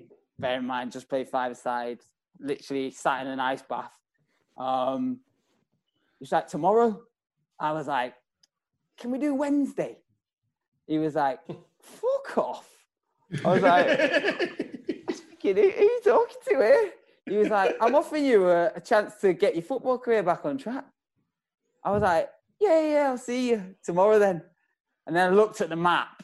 I put it in and it said two hours to get up there. I was like, oh, what's gone on here? I'm going to have to get up at like six o'clock and get up there, get some breakfast. Um, but even then, six months at Carlisle, stop start. He gave me more games, he gave me more opportunities. But I really warmed to Keith uh, because he, he'd obviously done his homework on my story. He he knew what made me tick. Um, he even went as far as we went to uh, the Lake District in pre-season to do a thing called Cassius Camps, where he told you get up at six o'clock in the morning, get to the Lake District, and all these black army vans and like you know discoveries are flying everywhere, and there's all these like guys in black army gear, um, and they just drop your bags, lads. We're here to work. I'm thinking, fucking hell, Keith, where have you got us here? um, and put us through hell. Literally put us through hell. Really pushed us to the limits. Took us out of our comfort zone. And I felt at the time that they were picking on me, that they were probing to see. They knew they'd done their own work. They were seeing, all right, you've been through all of this. Have you still got the balls and the mettle in a way to to stick with it when the going gets tough? Um, And there's Sounds one- like SAS program. yeah, it was. It was like that. It was like that. And it was like, right, we want you to swim to that void over there. I was like, I can't swim. I was 25, 26. I couldn't swim. Um, he was like, well, bang, there's a life jacket. I said, oh, to that void over there. He's like, yeah, yeah, yeah. In that lake. He was like, yeah, yeah, yeah. I was thinking, it's freezing.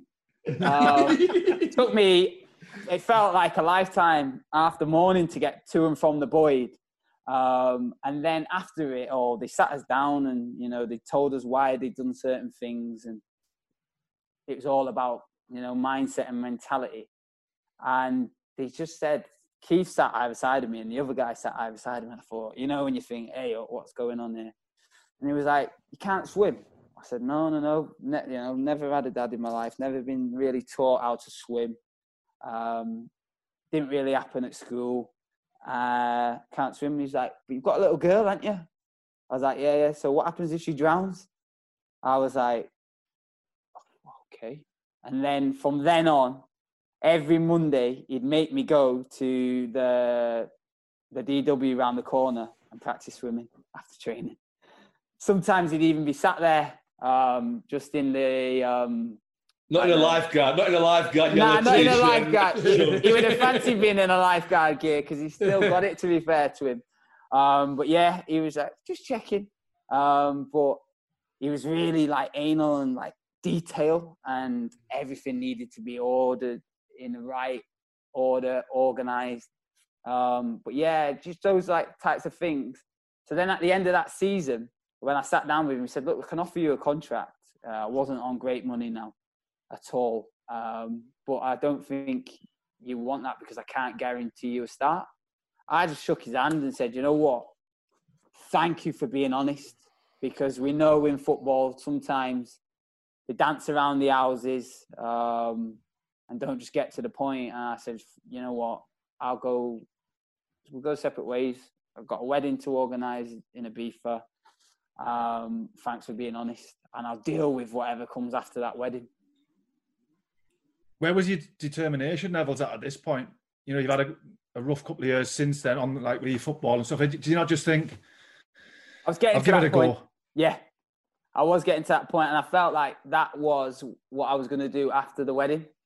Going to enjoy my wedding, enjoy the stag do, enjoy my wedding, and just see what's what. Good wedding? Amazing, amazing wedding. Um, went to Vegas, returned to Vegas for my stag do uh, with a load of mates. Nearly missed the flight on the way home. Half of them were buzzing. And I was thinking, oh, no, no, no, no chance. I've got to get back to Manchester. so, how how long after the wedding and everything do you look? Do you get your return to to Rochdale? about three weeks. So I went in at Barrow. Um, I remember my agent again saying, "Look, we've been here before, mate. There's nothing really coming." I was half resigned to finishing football, and then Keith Hill rang me, and again I was sat in a restaurant um, with my wife and my little girl. And he said, "Are you playing at being a footballer, or do you want to be a footballer?" I was like, "What do you mean?" He was like, "I can hear you in the restaurant." He said, "But where's your wage next next month?" I was like, Fucking "All hell, right, Keith. all right, Keith, Jesus Christ!" and he was like, I've got fucking, I've got to fucking eat, Keith. You know what I mean? hey, getting onto that, John. So he was like, um, "Get yourself in here tomorrow, uh, and I'll have a look at you." I was like, "Oh, I don't even know where my boots were." I was like, "Right, okay." You didn't you didn't put the earrings back on, did you? No earrings, no earrings, but I still went in with rascal gear, stayed true to myself. Um, and he was like, here he is. He's overcome cancer. Da, da, da. He got the elephant out of the room straight away. All the lads are like looking at me and all like I'm flipping Robocop or something like that. um, and it, it, it's, it's brilliant for me to just be back in and around the same environment. Uh, I did, did really well. Uh, I was really hungry. I felt like, yes, someone's put their faith in me and I'm going to repay that. And then he offered me a contract. He offered me a deal for 500 quid a week. And I remember seeing it. He was like, I can offer you, uh, here's your deal. Slid it across the table. League One, doing all right. Uh, I was like, Keith, talk about playing at being a footballer. Talk about being hungry. Said, I will be hungry. It's going to be beans on toast at this rate. and uh, I sheepishly took the contract away from the table and was like, just double check this. I said, well, what I'll do is I'll run it by my agent uh, for, yeah, with a hundred pound, a hundred pound bonus. Wow. Um, I thinking my mortgage is not going to get covered here. Um, and I got in the car and drove round uh, out the ground, and my agent rang me. He was like, "He's offered you a deal." Like, yeah, yeah, yeah. Only for peanuts though, Gaz. Uh, he was like, "Where are you now?" I said, "I'm in the car." He was like, "Turn back round." So I then rang my missus and went, "He's offered me a deal for like peanuts." She went, "Turn back round." I went right round the roundabout. Went and signed a deal. He was sat there laughing. He was like, "If you show me what you've shown me in this last week, I will reward you with a new deal in due time." But at this moment in time, I'm taking a risk on you.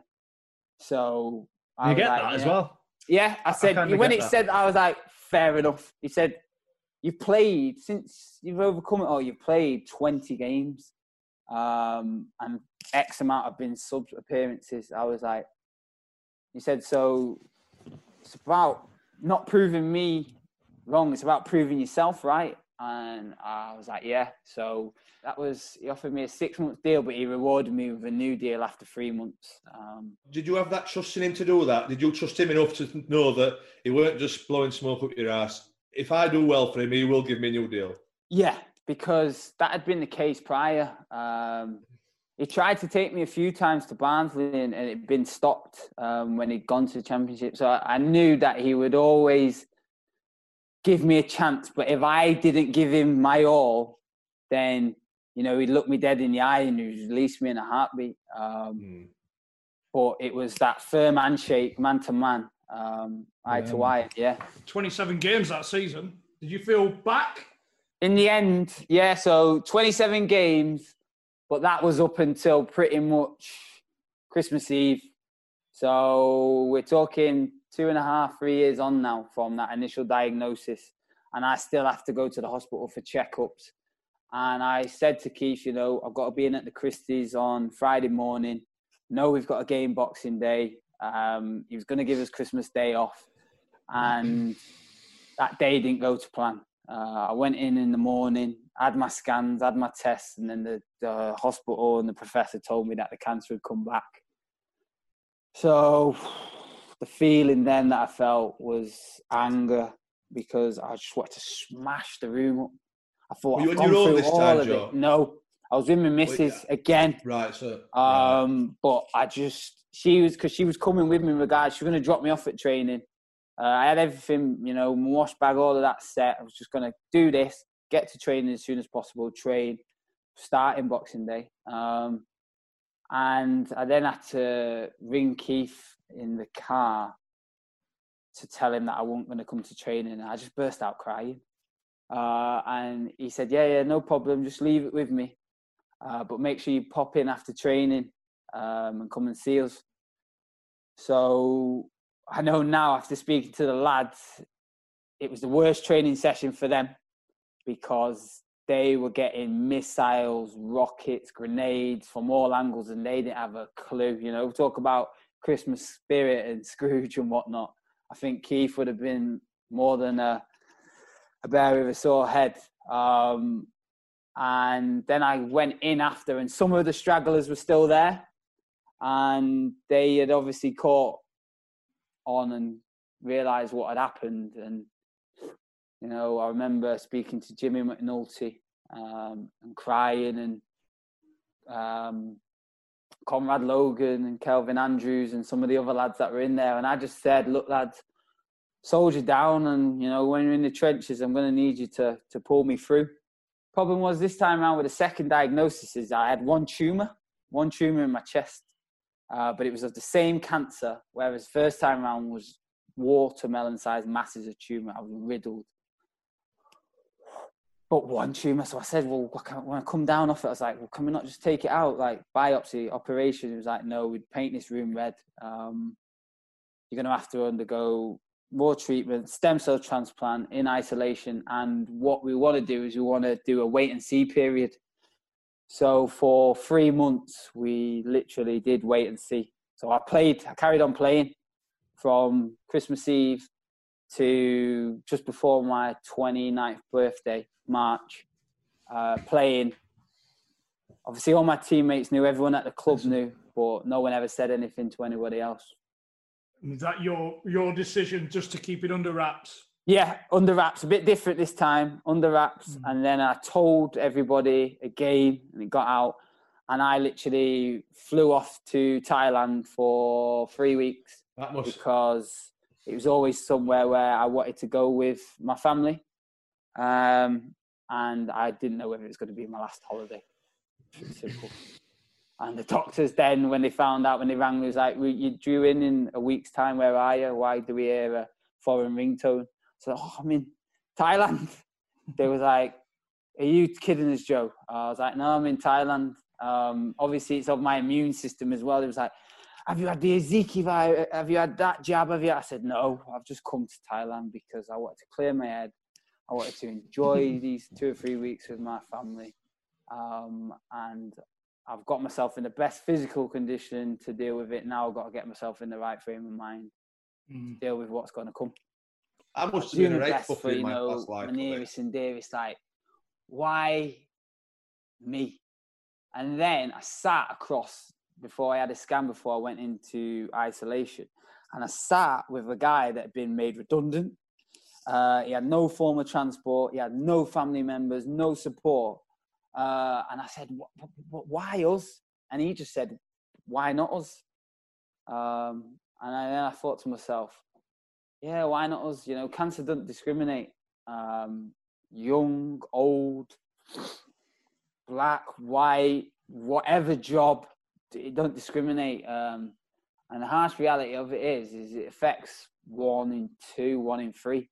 So I just remember thinking, if any of my family are going to have it, I'll take it on the chin. Did you deal with it better the second time in terms of you knew what was coming? Did you kind of No, because all the feelings and uh, worries and anxiety all come flooding back, and because I felt like I'd gotten over it the first time, I was yeah, the world was in disarray, and like I say, I knew I was going to have to do all of this, and I was to have to spend some time in isolation, in literally in a room on my own. I talk about isolation. They'll say you'll be in there for six to eight weeks. So prior to that, I was to have two cycles of chemotherapy for 24 hours for six days solid. And then I'd go home and then I'd do that again. And then I was to have to go in isolation. And at the time of the second cycle, I was in the Christie's, hooked up to machine, and the roof set fire. And the roof set fire on my level and the doctors and the nurses are trying to, you know, keep it all controlled and whatnot.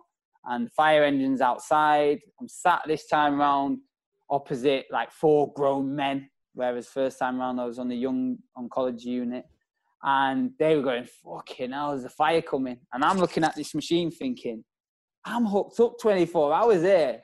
There's no." So I said to the nurse, "What happens if this fire keeps coming this way?" She was like, "Oh, we'll put you in that lift." a fire lift. We'll get you down to the. We'll have you out. I said, "There's no chance, nurse. I will fucking rip off all these wires, all these kind of drips and whatnot, and I'll get my trainers on, and I'm down the stairs before you know it." Um, and they managed to put it out, but I was just thinking, this is just crazy. And now I've got this isolation, and then I sat down with a professor. He said six to eight weeks. You're going to be in this room um, I said straight away, football mentality. Well, what's the quickest someone's come out? He said, I've known someone to come out after 22 days. I said, leave it with me, mate. um, I maybe didn't understand what I was going to have to go through in the, the coming weeks. Um, but it's literally now, it's, it's popped up now. So three years ago now, I was in isolation. Um, we talk about isolation now, what we've all been told to do. Piece of piss for me. So Stay at you're, all, home. you're, all, you're all hand at this, aren't you? Yeah, stay at home um, in your, your comforts and whatnot. Um, that's where I changed my diet. I changed my diet overnight. Went plant based. Went vegan. Um, I had to strip it all because I did a load of research into tumors, acidity, alkaline, and all of that, um, and thought that's going to work for me. Um, and yeah, it was hell, hell on earth. Talk about nearly breaking. I think it was. I went in on June the first, and day ten, after being given seven days of like potent treatment, you you hit a brick wall and you know because the doctors and the nurses are asking you constantly how you feeling, how you feeling in every hour, cleaning down the room, disinfectant, checking all the drip, blood transfusions, platelets, and for three days I just bombed out, didn't have a clue. But I, I'll always say I was so so tired because you know I was really scared of. I was scared of going to sleep and not waking up. Like, You used to stop yourself going to sleep. yeah, uh, and you, you, you, Wow. your body because the the temperature in the room doesn't change. I remember the window could have been a picture for all I care. Uh, everything's regulated. Any infection can be fatal because what they do is they strip your body down to nothing. So you've got no platelets, no you know antibodies to fight off anything. So your visitors are few and far between. Um, and all the time, I spent my first wedding anniversary in there. Broke my heart watching Love Island with my missus, and they're all telling each other they love each other after ten days, and I'm thinking, fuck off. um, you don't understand what that. We've been at the end of the altar through sickness and health and all that, and here we are. Uh, Father's Day was coming up. Um, my little girl was sending me, you know, FaceTimes and little voice notes and all that. Uh, so I just said, uh, they, after 13 days, after I'd hit that brick wall, uh, I woke up one morning. I was in the corner shivering. Uh, I lost all my hair overnight. Uh, I'd lost three and a half stone within these two weeks. And I just said, I need my little girl. I said, I don't care what you doctors think. I need to see. I just need to remind myself of why I'm going through all this pain and agony. And yeah, said to my missus, bring her in after school. She got this little card that she wanted to give to me. Um, said, don't tell the doctors, just turn up with her. I know that no one under 10 should be anywhere near this room, but I just need 15 minutes with her. So she come in. Uh, she obviously was quite shocked by how I looked. Um, and she checked all the machines, checked the stethoscope, gave me some grapes, made sure, you know, I was drinking some water. And then as kids do, they say how it is. She said, Daddy, you're gonna die. And that was breaking point. Can't give her the honest answer. But one thing I can do is what I try and instill in her is as long as you give it your all, it don't really matter. Um, so I just said, well, baby, I'm going to give it my best. And, you know, fingers crossed, wish me luck, and we'll just get through it.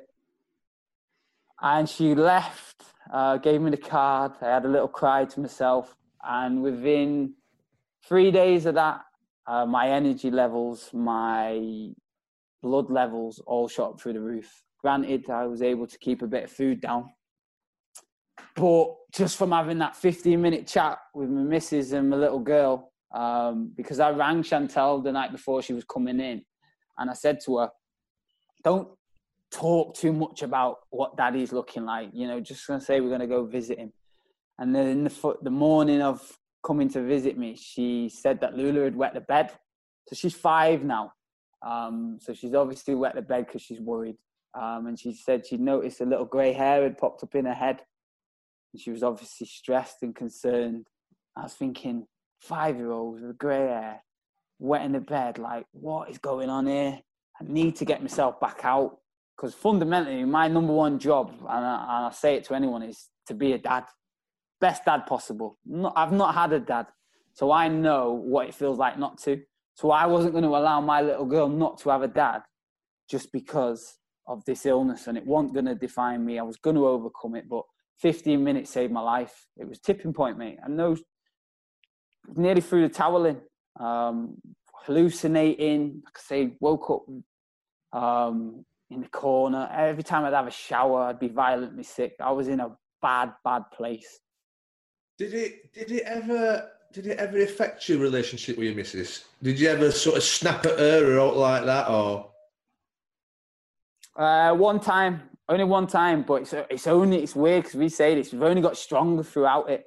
But one time, I snapped at her just before I started the treatment, before my 29th birthday, because my family we'd gone for some food, and my family were complaining that you know it hadn't come quick enough, and I just I hit the roof with all of them, and I snapped at Chantel when I shouldn't have. um, and I remember dri- she was driving, and I I punched the dashboard, but as I punched it, I dislocated my finger. and I went, stop effing moaning about like the food. I don't care. Like that might have been my last birthday meal. So she was like, yeah, no, I totally understand that. And I looked at my finger and it was over there. And I went, no, I just snapped it back into place. But no, we only got stronger from it. Um, and there's never a moment where I thought, you know, she's going to down tools on me. Um, never a moment where I thought she's just in this to get me through it, and then we go our separate ways. No, we've only got stronger. You know, we've got businesses together. Don't argue. Um, and the thing is, it just puts everything into perspective. To be fair, We've you've, been through worse. you've been very lucky that that ten-day trip got cut short to five days. and You could go to Dubai, hadn't you? Set Eh, me it stall could- out early it could have all didn't I, been John? so much different, couldn't it? You could have. eh, you could- Decisions. Un- unbelievably inspirational, mate. I mean, before we go on to obviously your comeback again, I mean, the book's come out and you you're doing your, your speaking and everything. What Yeah. what's the message that you want you're trying to get out? What you know, what what Yeah. have you got from it all? One, you're ever stronger than you can than you believe. Um, I think as well. I also talk about dealing with adversity because everybody's got to deal with adversity. You know, I've just watched The Last Dance, Michael Jordan, and I didn't realize that his dad got murdered. That's the greatest ever sportsman in history, in my eyes. Has had to deal with some sort of adversity.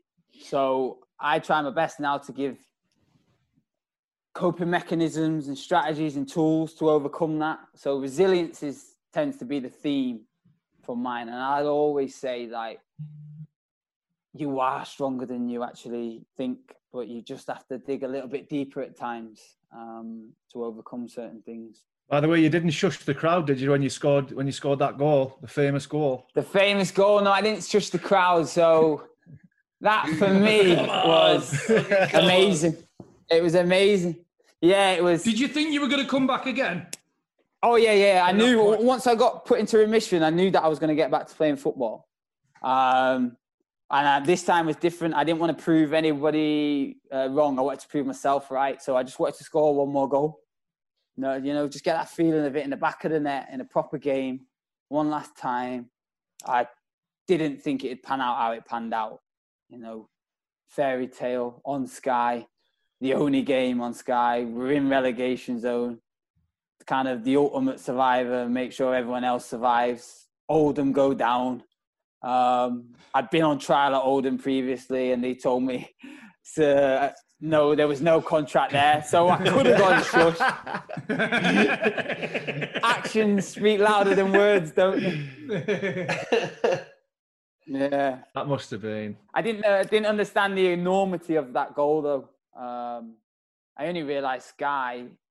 I was in a zone the, the week prior to it, like big on music, love listening to music. I wasn't training nowhere near as much as I'd like to. I was training once, twice a week, uh, and then the rest was just in the gym, uh, ticking over.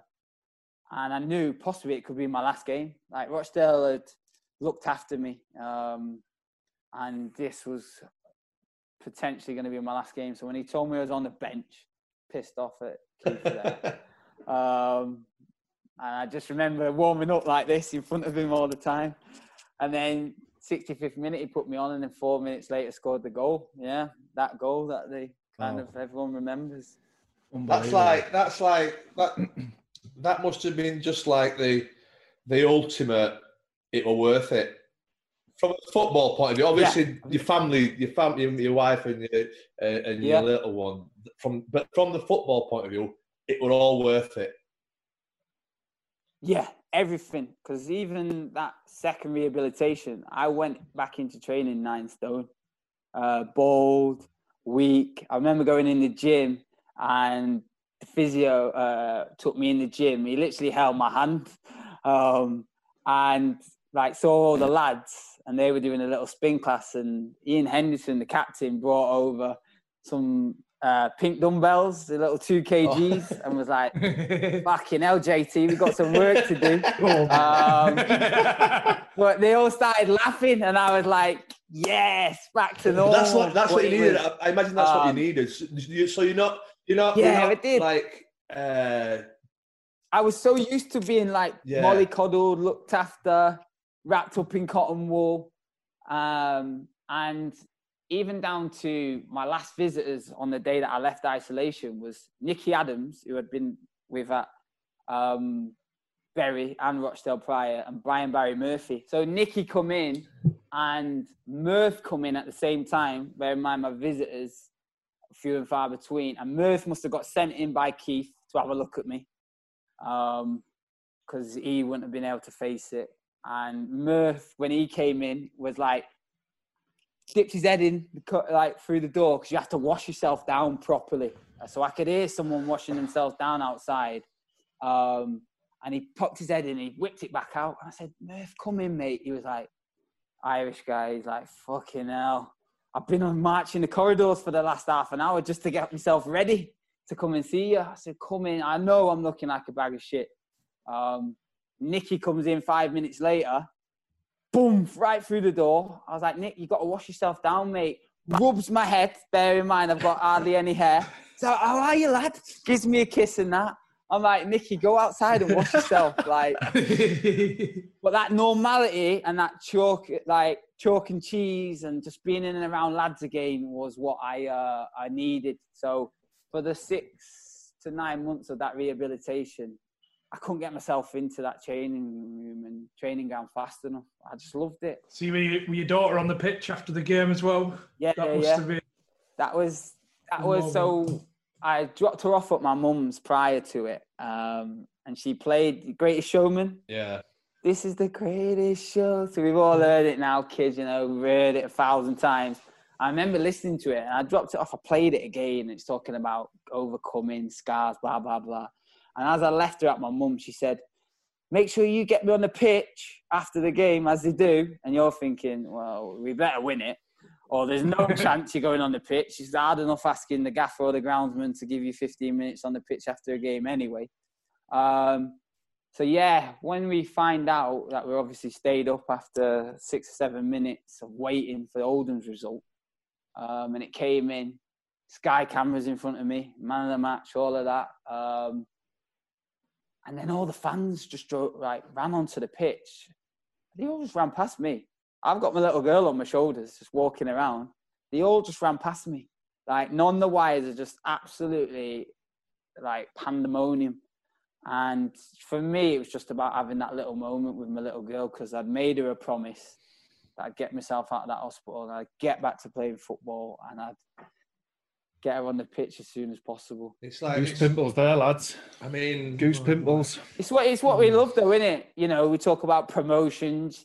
You want your family to come on with you. It's about creating mm. memories, isn't it? I mean, most most dads will be there. Like, I mean, most dads will be the kids' inspiration. But I mean, your little girl's got like just a totally different level to look up to, hasn't she? Set the yeah. bar high. I'm thinking this for boyfriends in the future. you know, we've all seen bad boys. We've all seen bad boys. Uh, me and my brother will be chitty chitty bang bang at the door when the first uh, boy knocks on the door for Lula. Um, yeah, it's creating that legacy, isn't it? Um, but yeah, she does. She kind of sees me as a superhero at times without a cape. So now then, do you still have to go and get tested every so often now, or yeah, yeah. So I should have been in literally this week gone, um, but we just had to do it over the phone. Uh, I have to go every six mm. months now, so we're three years on, and see coming making that decision to retire from football after I tried to go again the following season. I only played one game um, and tore my hamstring really bad. But like I said, immune system's compromised, uh, nerve damage, and I shouldn't have been anywhere near a football pitch. So after sitting down with a specialist, I just said, you know what, I think maybe push them all up now. You know, three strikes and you're out in a way. So uh, onto pastures new. Enjoying these the new pastures. Yeah, I am.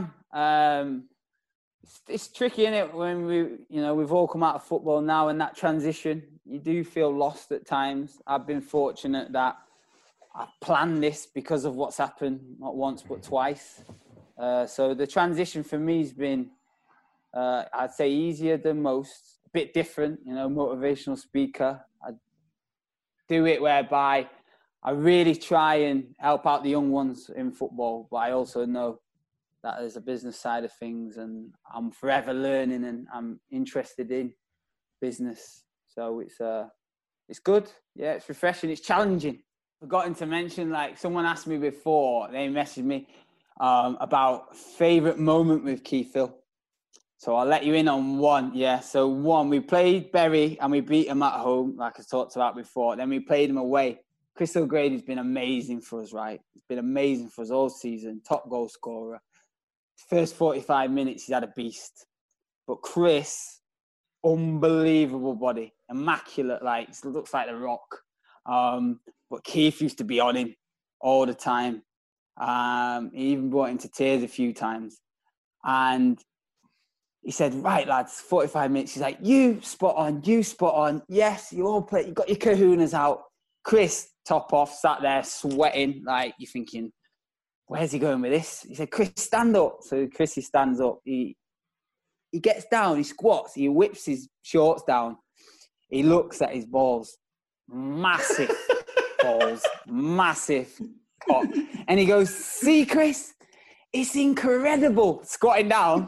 And he doesn't say anything to anyone else. He just looks at us all and goes, Grab your balls. So we all look at each other and go, Okay. So we're all sat there grabbing our balls. He was like, These lads, I got the balls out there. They're playing with bravery.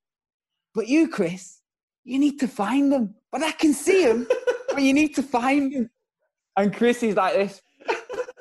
So he pulls his he pulls his shorts back up and goes, Okay, Gaffer. Is that okay? it happens so quick, but yet you think to yourself, I would do this. I won't I won't have speak to me like that. There's not no chance I'm getting my balls out. Um, but yeah, it was mental. And I'd seen the tweet before about Keith Hill. but I've said it when I've done like kind of any after dinners. I don't know if it maybe crept into the book in a in a, in a softer light, but I was like, wow. Did it work? Can you imagine him just stood there with his hands next, that down by his side and just, just with his cock and balls out? It, it, and it was like, and it's Chrissy O'Grady, like he's like, oh, muscles everywhere. And you're just thinking, I'd have given it that one. I'd have, I'd have whacked him around Yeah. his cheeks and my cock, I think. always an option. Yeah, I've just got this vision of Keith Hill stood looking at his balls there like that. Jesus, man. Every time I went back to the Bury changing rooms and played like there after, I always used to think, wow, that was the crime scene. Did he go out and score second half or? He didn't, but he got us promoted, so it was Paid big off. ups for Chrissy OG. Uh, it paid off massively, mate. Yeah, man management at its finest. By the way, make sure you don't get Albie on this ever again. I'm fed up of hearing Albie. Oh, what about this? Look at the views that this one's done. Blah blah blah. salt and pepper. He even tried to come for me with the salt and pepper. He said, I know it's a little. I said, Albie, I've lost this twice, mate. I don't give a shit about my hair. A fella. It's an absolute perler. And the last time me and Albie went out together, uh, let's see. I don't think he mentioned it on that one. We was in Tenerife pre-season, just gone or whenever it is now. Um, ended up at a festival in the middle of Tenerife, one of the best nights of our lives. And I knew then I was going to retire sooner rather than later. He's 40 year old as well, you know, Aaron Il- Wilbraham. Oh, mate, and he's the he's the worst one. He's he's like Peter Pan, big kid. He is the worst one. We've worked hard all week. We need a little blowout. I'm like, yes, you're right, Aaron. All in proportion. Um, yeah, absolutely loves it. And he, credit to him still Yeah. going because he's Aye, another one. Work hard, play hard. All Top right, man, fellas. top man, mate. Thank Absolute you very much, pleasure. mate. Cheers, buddy. Thank you you. later, Thanks a lot. Take it easy. care, Stay safe as well, You yeah. Mate.